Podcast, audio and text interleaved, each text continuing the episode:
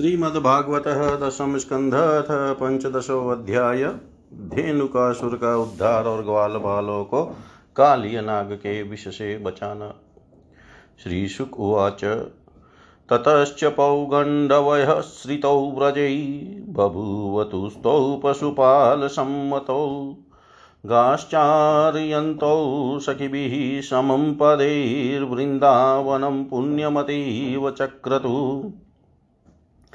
तन्माधवो वेणुमुदीरयन् वृतो गोपी गृणद्भीष्वयशो बलान्वितः। पशून् पुरस्कृत्य पशम पशव्यमाविशद विहतु कामकुसुमाकरं वनम् तन्मञ्जुघोषालीमृगाद्विजाकुलं महन्मनः प्रक्षपय सरस्वता। वातेन जुष्टं शतपत्रगा गन्धिना निरीक्षय रन्तुं भगवान् मनोदरे। स तत्र तत्रारुणपल्लवश्रिया फलप्रसून्नोरुभरेण पादयो। स्पर्शशिखान् वीक्षय वनस्पतीन् मुदा स्मय निवाग्रजमादिपुरुषः। श्रीभगवानुवाच। अहो अमिदेववरामारा अहोऽमि देववरामरार्चितं पादाम्बुजं ते सुमनफलाहरणं नमन्त्युपादाय शिखाभिरात्मनस्तमोऽपहत्यै तरुजन्म यत्कृतम्। एते अलिनस्त्वः यशोऽखिललोकतीर्थं गायन्त आदिपुरुषानुपदं भजन्ते। प्रायो अमी मुनिगणा भवदीयमुख्या गुडं वनेऽपि न जहत्यङ्घात्मदेवम् नृत्यन्त्यमीशिखिन ईडयमुदाहरिण्यः कुर्वन्ति गोप्य इव ते प्रियमीक्षणेन। सुप्तेश कोकिलगणा गृहमागताय धन्यावनोकशय्यान् हि सतां निसर्ग। धन्येयमध्यधरणी तृणविरुधस्त्वतः पादस्पर्शो द्रुमलताः करजाभिमृष्टाः। नद्योऽद्रयः खगमृगः सदयावलोकैर्गोप्योऽन्तरेण भुजयोरपि यत्स्पृहा श्रीः। श्रीशुकुवाच। एवं वृन्दावनं श्रीमतः कृष्णप्रीतमनः पशून् रेमे सञ्चारयन्निद्रैः सरिद्रोधसु सानुगः क्वचित् गायति गायत्सु मन्दान्धालिष्वनुव्रतैः उपगीयमानचरितः स्रगवी सङ्कर्षणान्वितः क्वचिच कलहंसानां नुकूजति कूजितम् अभिनृत्यति नृत्यन्तं बहिर्णं हा शयन् क्वचित् मेघगम्भीरया वाचा नामभिदुर्गान् पशून् क्वचिदाहव्यातिप्रीत्या गोगोपालमनोज्ञया।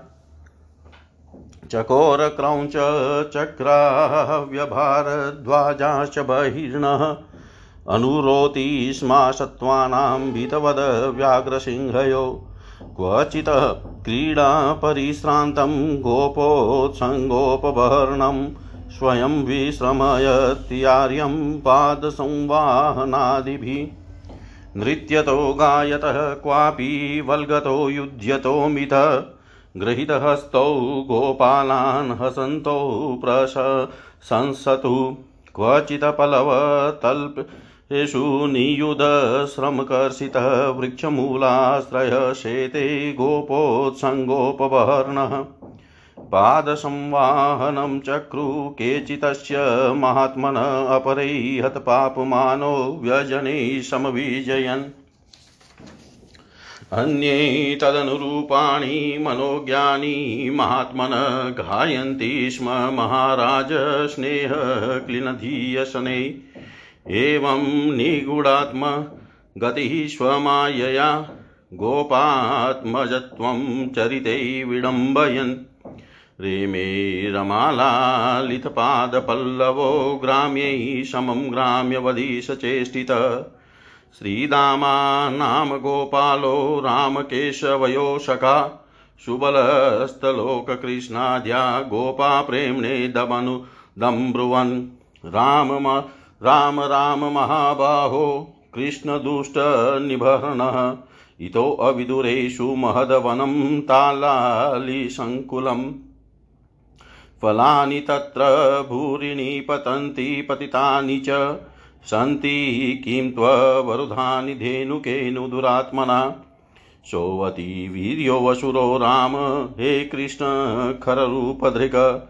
आत्मतुल्यबलैरन्यै ज्ञातिभिः बहुभिवृतः तस्मात् कृतनराहाराद् भीतैः नृभिरमित्रहन् न सेव्यते पशुगणे पक्षिसङ्घैर्वर्जितम् विद्यन्ते भुक्तपूर्वाणि फलानि शुरभीनि च, एष वै शुरभिगन्धो विशुचिनोऽवगृह्यते प्रयच्छ तानि न कृष्णगन्धलोभितचेतसां वाञ्छास्ति महति रामगम्यतां यदि रोचते।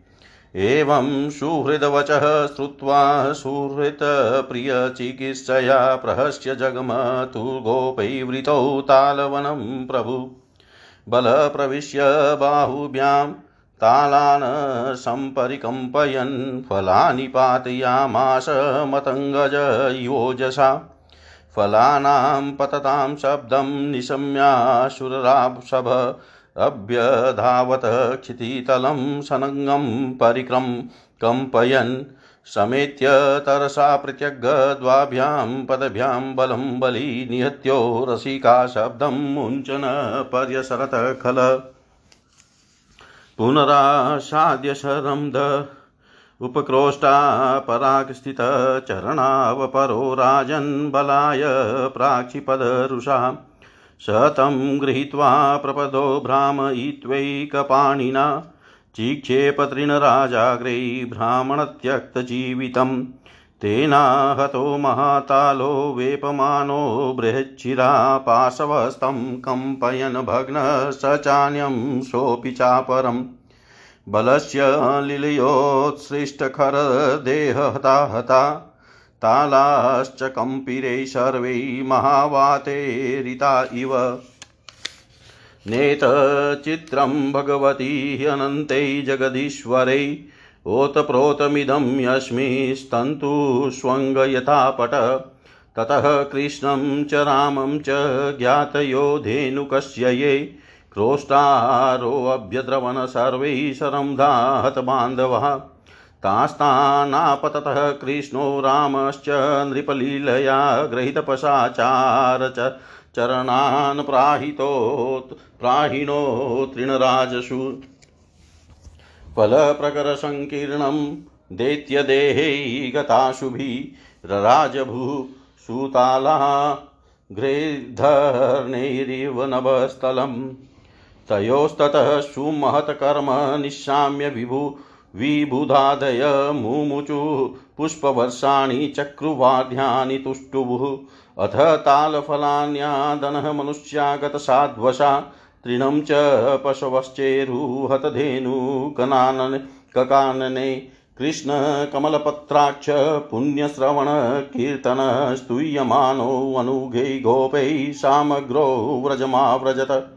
तं गौरजचूरितकुन्तलबदबहत् वन्यप्रसून्नरुचिरै क्षणचारुहासं, वेणुं क्वाणन्तमनुगैरनुगीतकीर्तिं गोप्यो दीक्षितः दृशोऽभ्यगमनसमेताः पीत्वा मुकुन्दमुखसारघमक्षिभृङ्गैस्तापं जहुविरहजं व्रजयोषितो वनि। तत्सत्कृतिं समधिगम्य विवेश गोष्ठं सव्रीडाहासविनयं यद्पाङ्गमोक्षम् तयो यशोदारोहिण्यो पुत्रयो पुत्रवत्सलै, यथा कामं, यथा कालं व्यदतां परमाशिष। गताध्वनाश्रमौ तत्र मज्जनोन्मर्दनादिभिः, निविं वसित्वा रुचिरां दिव्यस्त्रकखण्डमण्डितो। जनन्युपहतं प्राश्य स्वादवन्नमुपलालितो संविशय वरशय्यायां सुखं सुषुपतु व्रजे। एवं स भगवान् कृष्णो वृन्दावनचर क्वचित् ययो राममृतैराजन् कालिन्दीं सखीभिवृतः। अथ गावश्च गोपाश्च निदाघातपपीडिताः। दुष्टं जलं पपुस्तस्या स्त्रीसाता विषुदूषितम्। विशाम्भस्तदुपस्पशय देवोपहतचेतस निपेतु व्यसवः सर्वैः सलिलान्ते कुरुद्व। वीक्षय तान् वै तथा भूतान् कृष्णो योगेश्वरेश्वर। इच्छयामृतवर्षिण्या स्वनाथान् समजीवयत्। ते सम्प्र्यतीतस्मृतय समुत्थाय जलान्तिकात् आसनसुविस्मिताः सर्वै वीक्षमाणा परस्परम्। अन्तव अन्वम् अन्वं सन्त अन्वं सन्त, सतः ततः राजन् गोविन्दानुग्रहेक्षितं पीत्वा विषं परे तस्य पुनरुत्थानमात्मन पीत्वा विषं परे तस्य पुनरात्मनात्मन।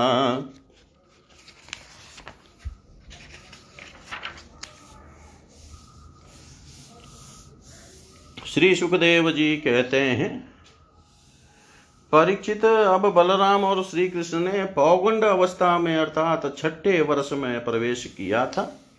अब उन्हें गौएँ चराने की स्वीकृति मिल गई। वे अपने सखा ग्वाल बालों के साथ गौवें चराते हुए वृंदावन में जाते और अपने चरणों से वृंदावन को अत्यंत पावन करते। यह वन गौवों के लिए हरी भरी घास से युक्त एवं रंग बिरंगे पुष्पों की खान हो रहा था। आगे आगे गौएँ उनके पीछे पीछे बांसुरी बजाते हुए श्याम सुंदर, तदनंतर बलराम और फिर फिर श्री कृष्ण के यश का गान करते हुए ग्वाल बाल। इस प्रकार विहार करने के लिए उन्होंने उस वन में प्रवेश किया। उस वन में कहीं तो भौरे बड़ी मधुर गुंजार कर रहे थे, कहीं झुंड के झुंड हरिन चौकड़ी भर रहे थे और कहीं सुंदर सुंदर पक्षी चहक रहे थे। बड़े ही सुंदर सुंदर सरोवर थे, जिनका जल महात्माओं के हृदय के समान स्वच्छ और निर्मल था। उनके खिले हुए कमलों के सौरभ से सुवासित होकर शीतल मंद सुगंध वायु वन की सेवा कर रही थी। इतना मनोहर था कि वह वन की उसे देख कर भगवान ने मन ही मन उसमें विहार करने का संकल्प किया। पुरुषोत्तम भगवान ने देखा कि बड़े बड़े वृक्ष फल और फूलों के भार से झुककर अपनी डालियों और नूतन कोपलों की लालिमा से उनके चरणों का स्पर्श कर रहे हैं। तब उन्होंने बड़े आनंद से कुछ मुस्कुरात हुए से अपने बड़े भाई बलराम जी से कहा, भगवान श्री कृष्ण ने कहा, देव शिरोमणे, यो तो बड़े बड़े देवता आपके चरण कमलों की पूजा करते हैं।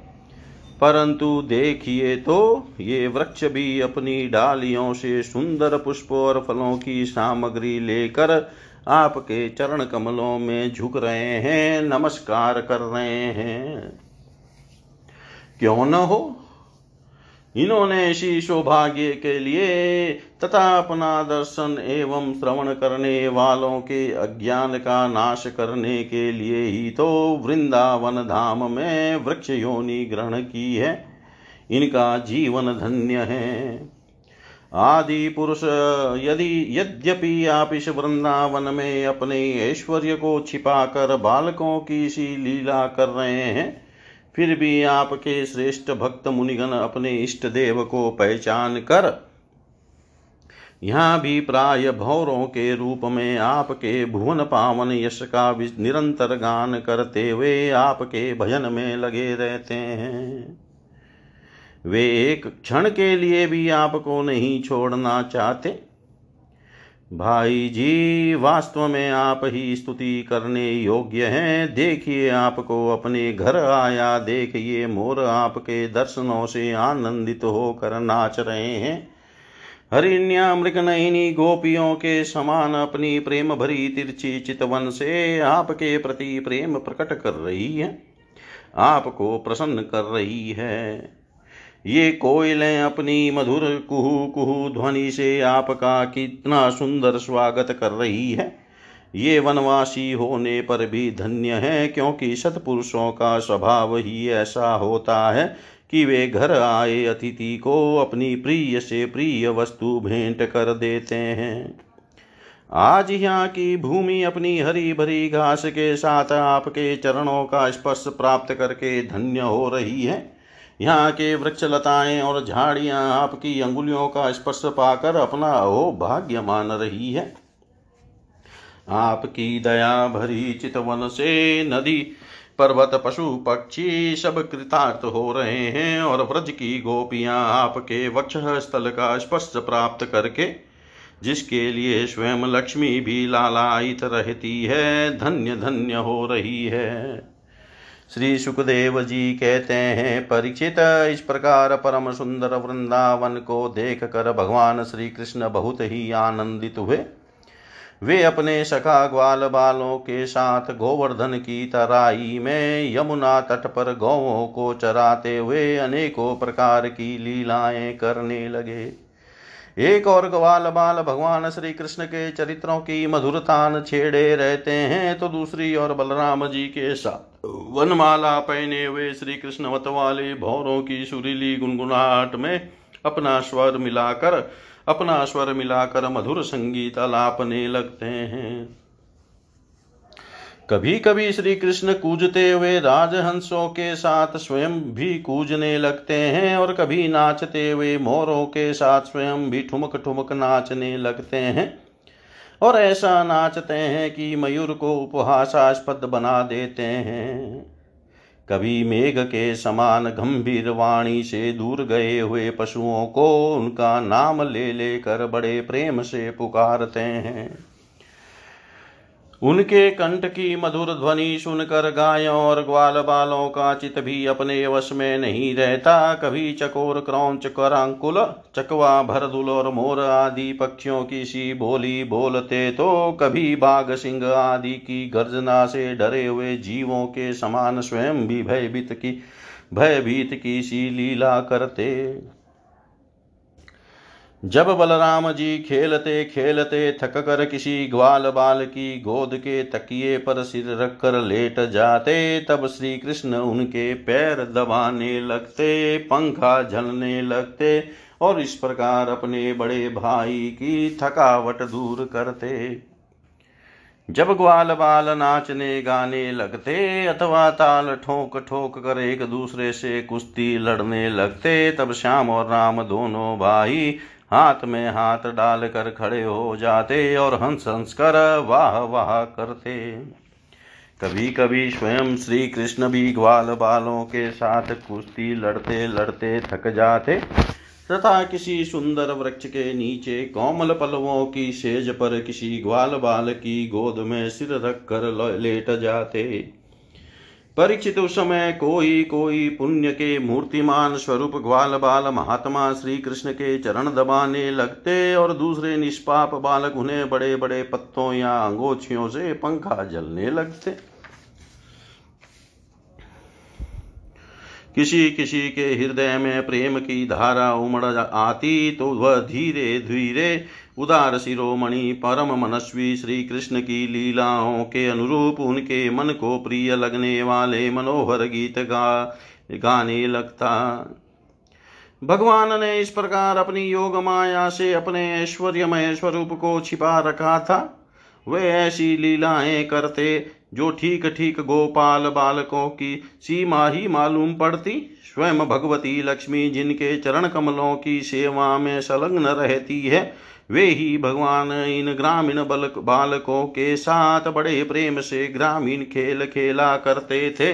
परिचित ऐसा होने पर भी कभी कभी उनकी ऐश्वर्यमयी लीलाएँ भी प्रकट हो जाया करती। बलराम जी और श्री कृष्ण के सखाओं में एक प्रधान गोप बालक थे, श्री दामा। एक दिन उन्होंने तथा सुबल और स्तोक कृष्ण, छोटे कृष्ण आदि ग्वाल बालों ने श्याम और राम से बड़े प्रेम के साथ कहा, हम लोगों को सर्वदा सुख पहुँचाने वाले बलराम जी, आपके बाहुबल की तो कोई था ही नहीं है। हमारे मनमोहन श्री कृष्ण दुष्टों को नष्ट कर डालना तो तुम्हारा स्वभाव ही है। यहाँ से थोड़ी ही दूर पर एक बड़ा भारी वन है, बस उसमें पांत के पांत ताड़ के वृक्ष भरे पड़े हैं। वहाँ बहुत से ताड़ के फल पक पक कर गिरते रहते हैं और बहुत से पहले के गिरे हुए भी हैं। परंतु वहाँ धेनुक नाम का एक दुष्ट दैत्य रहता है। उसने उन फलों पर रोक लगा रखी है। बलराम जी और भैया श्री कृष्ण वह दैत्य गधे के रूप में रहता है। वह स्वयं तो बड़ा बलवान है ही। उसके साथी और भी बहुत से उसी के समान बलवान दैत्य उसी रूप में रहते हैं। मेरे शत्रु घाती भैया, उस दैत्य ने अब तक न जाने कितने मनुष्य खा डाले हैं। यही कारण है कि उसके डर के मारे मनुष्य उसका सेवन नहीं करते और पशु पक्षी भी उस जंगल में नहीं जाते। उसके फल हैं तो बड़े सुगंधित, परंतु हमने कभी नहीं खाए। देखो न, चारों ओर उन्हीं की मंद मंद सुगंध फैल रही है। तनिक सा ध्यान देने से उसका रस मिलने लगता है। श्री कृष्ण उनकी सुगंध से हमारा मन मोहित हो गया है और उन्हें पाने के लिए मचल रहा है। तुम हमें वे फल अवश्य खिलाओ। दाऊ दादा, हमें उन फलों की बड़ी उत्कट उत्कट अभिलाषा है। आपको रुचे तो वहाँ अवश्य चलिए। अपने सखा ग्वाल बालों की यह बात सुनकर भगवान श्री कृष्ण और बलराम जी दोनों हंसे और फिर उन्हें प्रसन्न करने के लिए उनके साथ तालवन के लिए चल पड़े। उस वन में पहुंचकर बलराम जी ने अपनी बाहों से उन ताड़ों के पेड़ों को पकड़ लिया और मत वाले हाथी के बच्चे के समान उन्हें बड़े ज़ोर से हिलाकर बहुत से फल नीचे गिरा दिए। जब गधे के रूप में रहने वाले दैत्य ने फलों के गिरने का शब्द सुना, तब वह पर्वतों के साथ सारी पृथ्वी को कंपाता हुआ उनकी ओर दौड़ा। वह बड़ा बलवान था। उसने बड़े वेग से बलराम जी के सामने आकर अपने पिछले पैरों से उनकी छाती में दुल्लत्ती मारी और इसके बाद वह दुष्ट बड़े ज़ोर से रेंकता हुआ वहाँ से हट गया। राजन वह गधा क्रोध में भरकर फिर रेंकता हुआ दूसरी बार बलराम जी के पास पहुँचा और उनकी और पीट करके फिर बड़े क्रोध से अपने पिछले पैरों की दुल्लत्ती चलाई। बलराम जी ने अपने एक ही हाथ से उसके दोनों पैर पकड़ लिए और उसे आकाश में घुमाकर एक ताड़ के पेड़ पर दे मारा। घुमाते समय ही उस गधे के प्राण पखेरु उड़ गए थे। उसके गिरने की चोट से वह महान ताड़ का वृक्ष जिसका ऊपरी भाग बहुत विशाल था, स्वयं तो तड़तड़ा कर गिर ही पड़ा। सटे हुए दूसरे वृक्ष को भी उसने तोड़ डाला। उसने तीसरे को, तीसरे ने चौथे को, इस प्रकार एक दूसरे को गिराते हुए बहुत से ताल वृक्ष गिर पड़े। बलराम जी के लिए तो यह एक खेल था। परंतु उनके द्वारा फेंके हुए गधे के शरीर से चोट खाकर वहाँ सबके सब ताड़ हिल गए। ऐसा जान पड़ा, मानो सबको झंझावात ने झकझोर दिया हो। भगवान बलराम स्वयं जगदीश्वर हैं। उनमें यह सारा संसार ठीक वैसे ही ओतप्रोत है, जैसे सुतों में वस्त्र। तब भला उनके लिए यह कौन आश्चर्य की बात है? उस समय धेनु धेनुकासुर के भाई बंधु अपने भाई के मारे जाने से क्रोध के मारे आग बबूला हो गए। सबके सब गधे, बलराम जी और श्री कृष्ण पर बड़े वेग से टूट पड़े। राजन उनमें से जो जो पास आया, उसी उसी को बलराम जी और श्री कृष्ण ने खेल खेल में ही पिछले पैर पकड़कर ताल वृक्षों पर दे मारा। उस समय वह भूमि ताड़ के फलों से पट गई और टूटे हुए वृक्ष तथा देत्यों के प्राणहीन शरीरों से भर गई। जैसे बादलों से आकाश ढक गया हो, उस भूमि की वैसी ही शोभा होने लगी। बलराम जी और श्री कृष्ण की यह मंगलमयी लीला देख कर देवता गण उन पर फूल बरसाने लगे और बाजे बजा बजा कर स्तुति करने लगे। जिस दिन धेनु का सुर मरा, उसी दिन से लोग निडर होकर उस वन के ताल फल खाने लगे, तथा पशु भी स्वच्छंदता के साथ घास चरने लगे।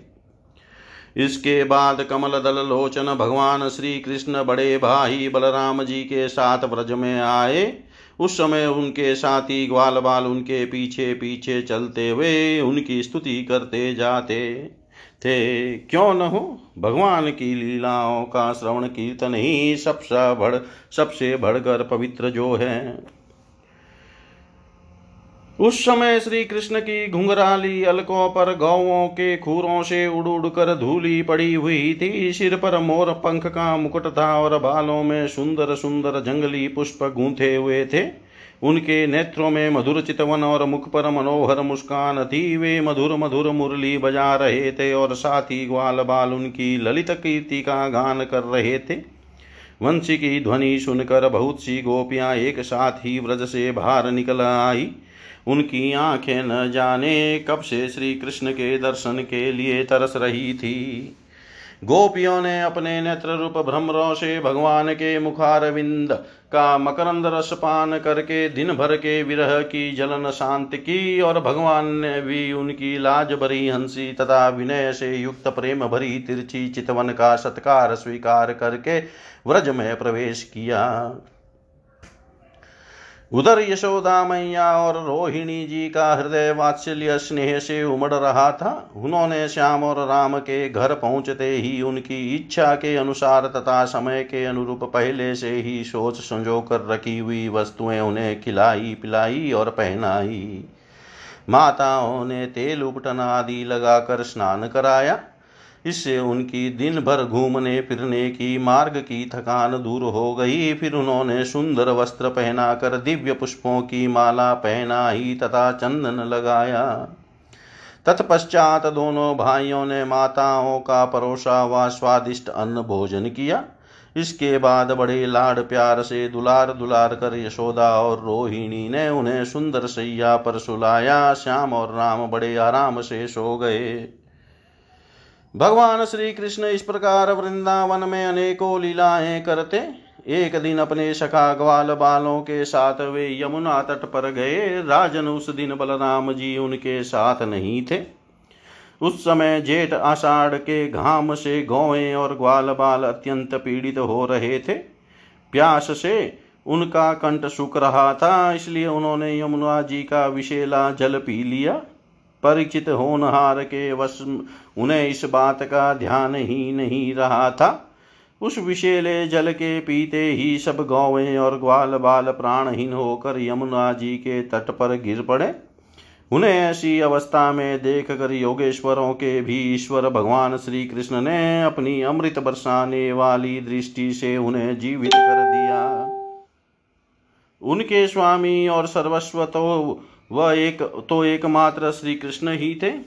परीक्षित चेतना आने पर वे अब यमुना जी के तट पर उठ खड़े हुए और आश्चर्यचकित होकर एक दूसरे की ओर देखने लगे। राजन, अंत में उन्होंने यही निश्चय किया कि हम लोग विशेला जल पी लेने के कारण मर चुके थे, परंतु हमारे श्री कृष्ण ने अपनी अनुग्रह भरी दृष्टि से देख कर हमें फिर से जला दिया, जिला दिया है। इति श्रीमद्भागवते महापुराणे पारमहंस्यां संहितायां दशमस्कन्धे पूर्वार्धे धेनुकवधो नाम पञ्चदशोऽध्याय। सर्वं श्रीशां सदाशिवार्पणम् अस्तु। ॐ विष्णवे नमः, ॐ विष्णवे नमः, ॐ विष्णवे नमः। श्रीमद्भागवतः दशम स्कन्धः षोडशोऽध्याय। कालीयपरकृपा श्रीशुकुवाच। विलोकय दूषितां कृष्णां कृष्णकृष्णाहिनां विभु। तस्या विशुद्धमन्वीक्षणः सर्पतमुदवासयत् राजोवाच कथमन्तजले अगाधे न्यगृह्णाद् भगवान्नहीन् स वै बहुयुगावासं यथासीद्विप्रकथ्यतां भ्रमण भगवस्तस्तस्य भुम्नः स्वच्छन्दवर्तिनः गोपालोदारचरितं कस्तरिप्येतामृतः जुषन्। श्रीशुकुवाच कालिन्द्यां कालियस्याशिदध्रदः काशिदविषाग्निना। स्रप्यमाणपया यस्मिन् पतन्त्यौ परिगा खगा विप्र विपृष्मतः विशोदो मीमारुते नाभिमसिता म्रियते म्रियन्ते तिरगायस्य प्राणिनः स्थिरजङ्गमः।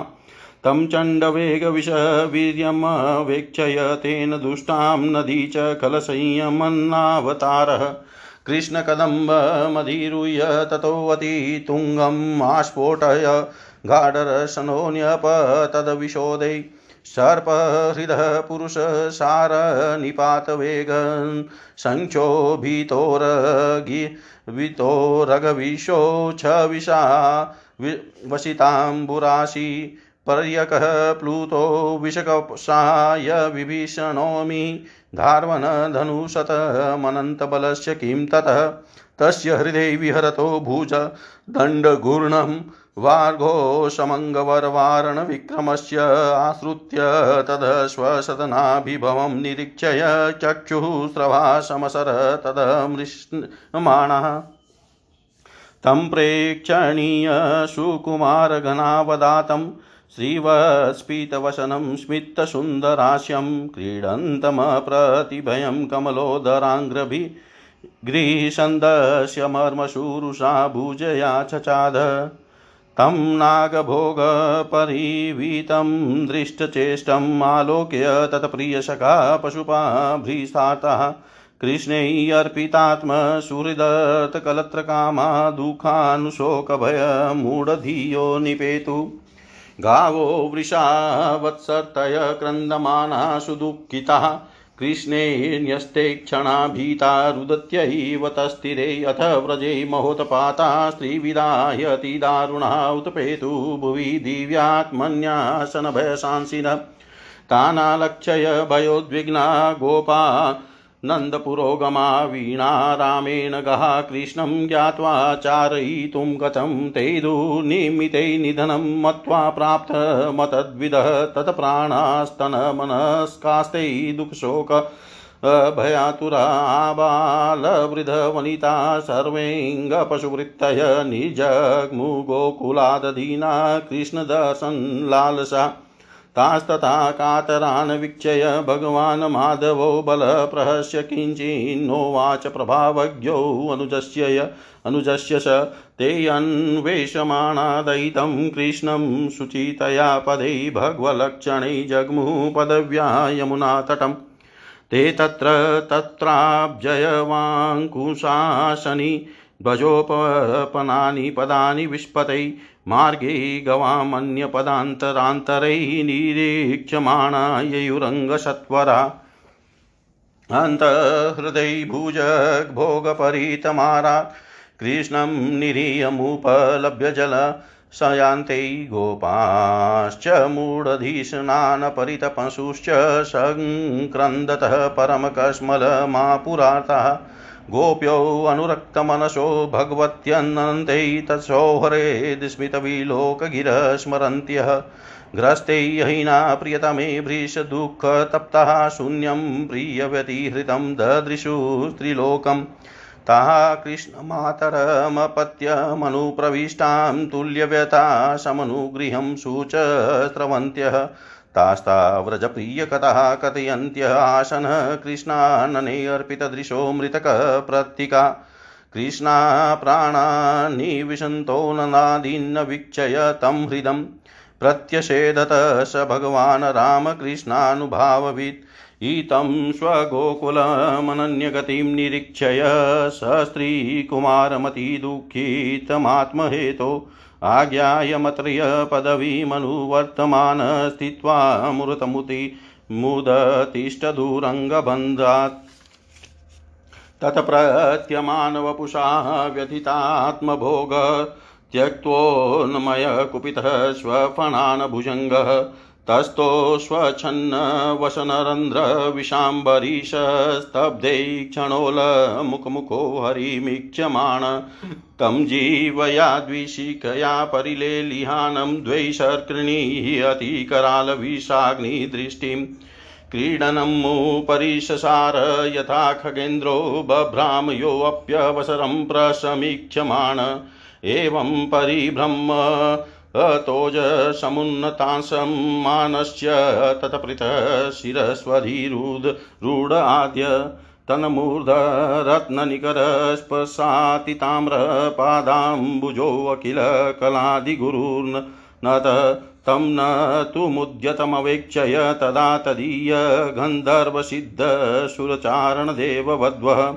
प्रीत्या मृदङ्गपवन्वानकवाद्यगीतपुष्पोपहारनुतिभिः सहसोपसेदुः यद यच्छिरो न नमत्यङ्गसतैकशिष्णः ततन्नममर्दखरदण्डधरोऽङ्ग्रपि गिरिपातै क्षीणायुषो भ्रमत उर्बणमास्यतो शृङ्गनस्तो वमनपरमकस्मलमापनाग तस्याक्षिभिगरलमु ऊर्ध्वमतः शिरसु यद यद समुन्नमति निःश्वसतो शोचै नृत्यन पदानुनमयनदं याम्ब भुव पुष्पैः प्रपूजितैव पुमान् पुराण ततचित्रताण्डवविरुग्णफणातपत्रो रक्तं मुखेरुरुवमन नृप भग्नगात्रः स्मृत्वा चराचरुगुरुं पुरुषं पुराणं नारायणं तमरणं मनसा जगाम।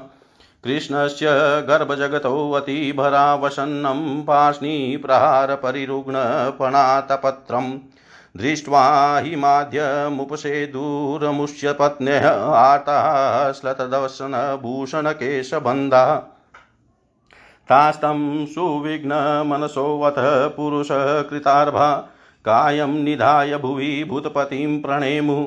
साधव्यकिताञ्जलिपूटाश्मलस्य भर्तुर्मोक्षेप्सव शरणदं शरणं प्रपन्ना। नागपत्न्यूचु न्याययो हि दण्डः कृतकिल्बिषेऽस्मि तवावतारखलनिग्रहाय रिपोसूतानामपि तुल्यदृष्टै धत्सैदमं फलमेवानुशंसन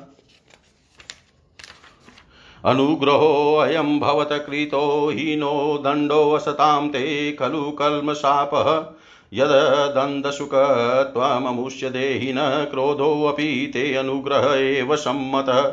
तपः सुतप्तं किमनेन पूर्वं निरस्तमानेन च मानदेन धर्मोऽथ वा सर्वजनानुकम्पया यतो भवास्तुष्यति सर्वजीव। कस्यानुभावो वश्य न देव विद्महे त्वाङ्घ्रिरेणुस्पर्शाधिकार यद्वाञ्छया श्रीललनाचर। तपो विहाय कामान् शुचिरं धृतव्रता। न नाकपृष्ठं, न च सार्वभौमं, न पारमेष्टयं, न रसाधिपत्यं।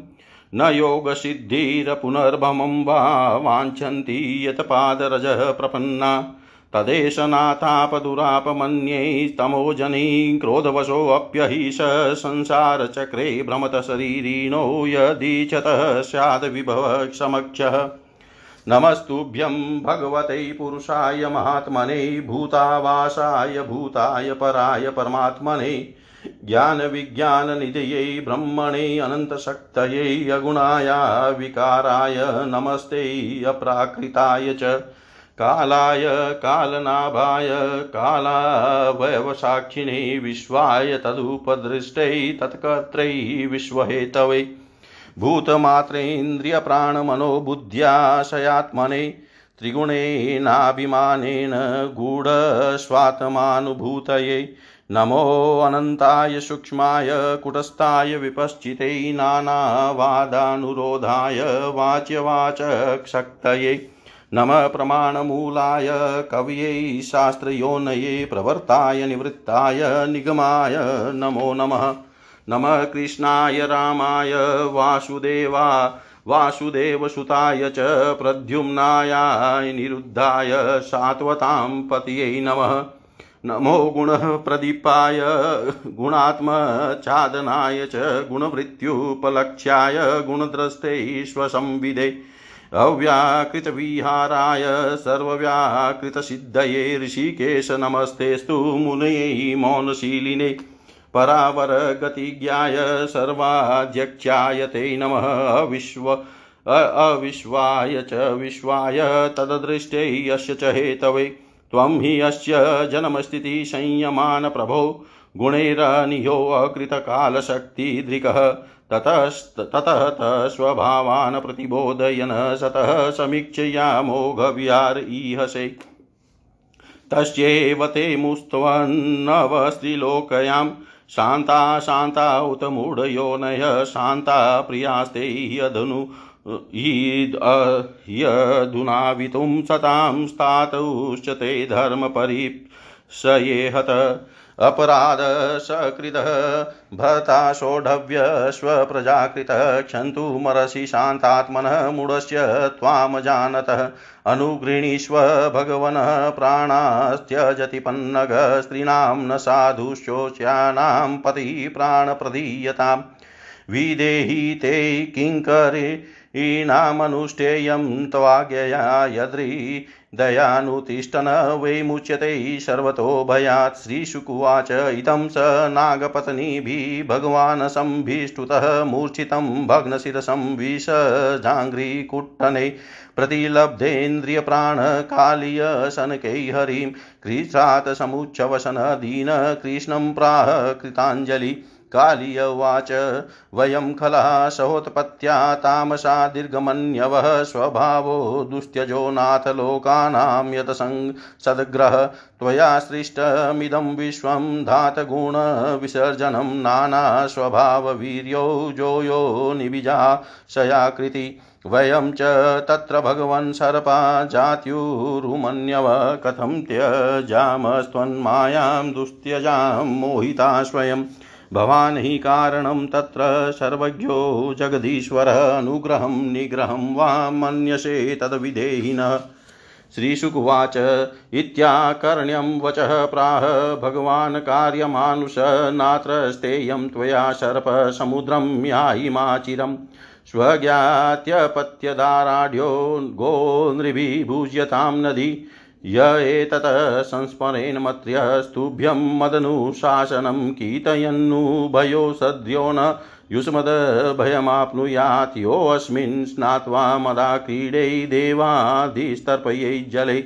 उपोष्य माँ स्मरन् अर्चेत सर्वपापै प्रमुच्यते द्वीपं रमणकं हित्वा हृदमेतमुपाश्रितः। यद्भयात् सशुपणस्त्वां नाध्यान्मतपादाला। पादलाञ्छितं श्रीशुकुवाच एवमुक्तो भगवता कृष्णो नाद्भुतकर्मणा तं पूजयामाश बुधा नागपत्न्यश्च सादरम् दिव्याम्बरस्त्रङ्गमणिभिः परार्घ्यैरपि भूषणैः दिव्यगन्धानुलेपश्च महत्य महत्योत्पालपलमालया पूजयित्वा जगन्नाथं प्रसाद्य गरुध्वजम् ततः प्रीतोऽभ्यनुज्ञातः परिक्रम्याभिवन्द्यतमः। सकलत्र सुहृतपुत्रो द्वीपं धे जगामः तदेव सामृतजला यमुना निर्विशा भवत। अनुग्रहाद भगवतः क्रीडामानुषरूपिण अनुग्रहद भगवतः क्रीडामानुषरूपिण। इति श्रीमद्भागवते महापुराणे पारमंस्यां संहितायां दशमस्कन्धे पूर्वार्धे काल्यमोक्षणं नाम षोडशोऽध्याय. सर्वं श्रीशां सदाशिवार्पणम् अस्तु। ॐ विष्णवे नमः, ॐ विष्णवे नमः, ॐ विष्णवे नमः। इस सोलहवें अध्याय का हिंदी भावार्थ अगली एपिसोड में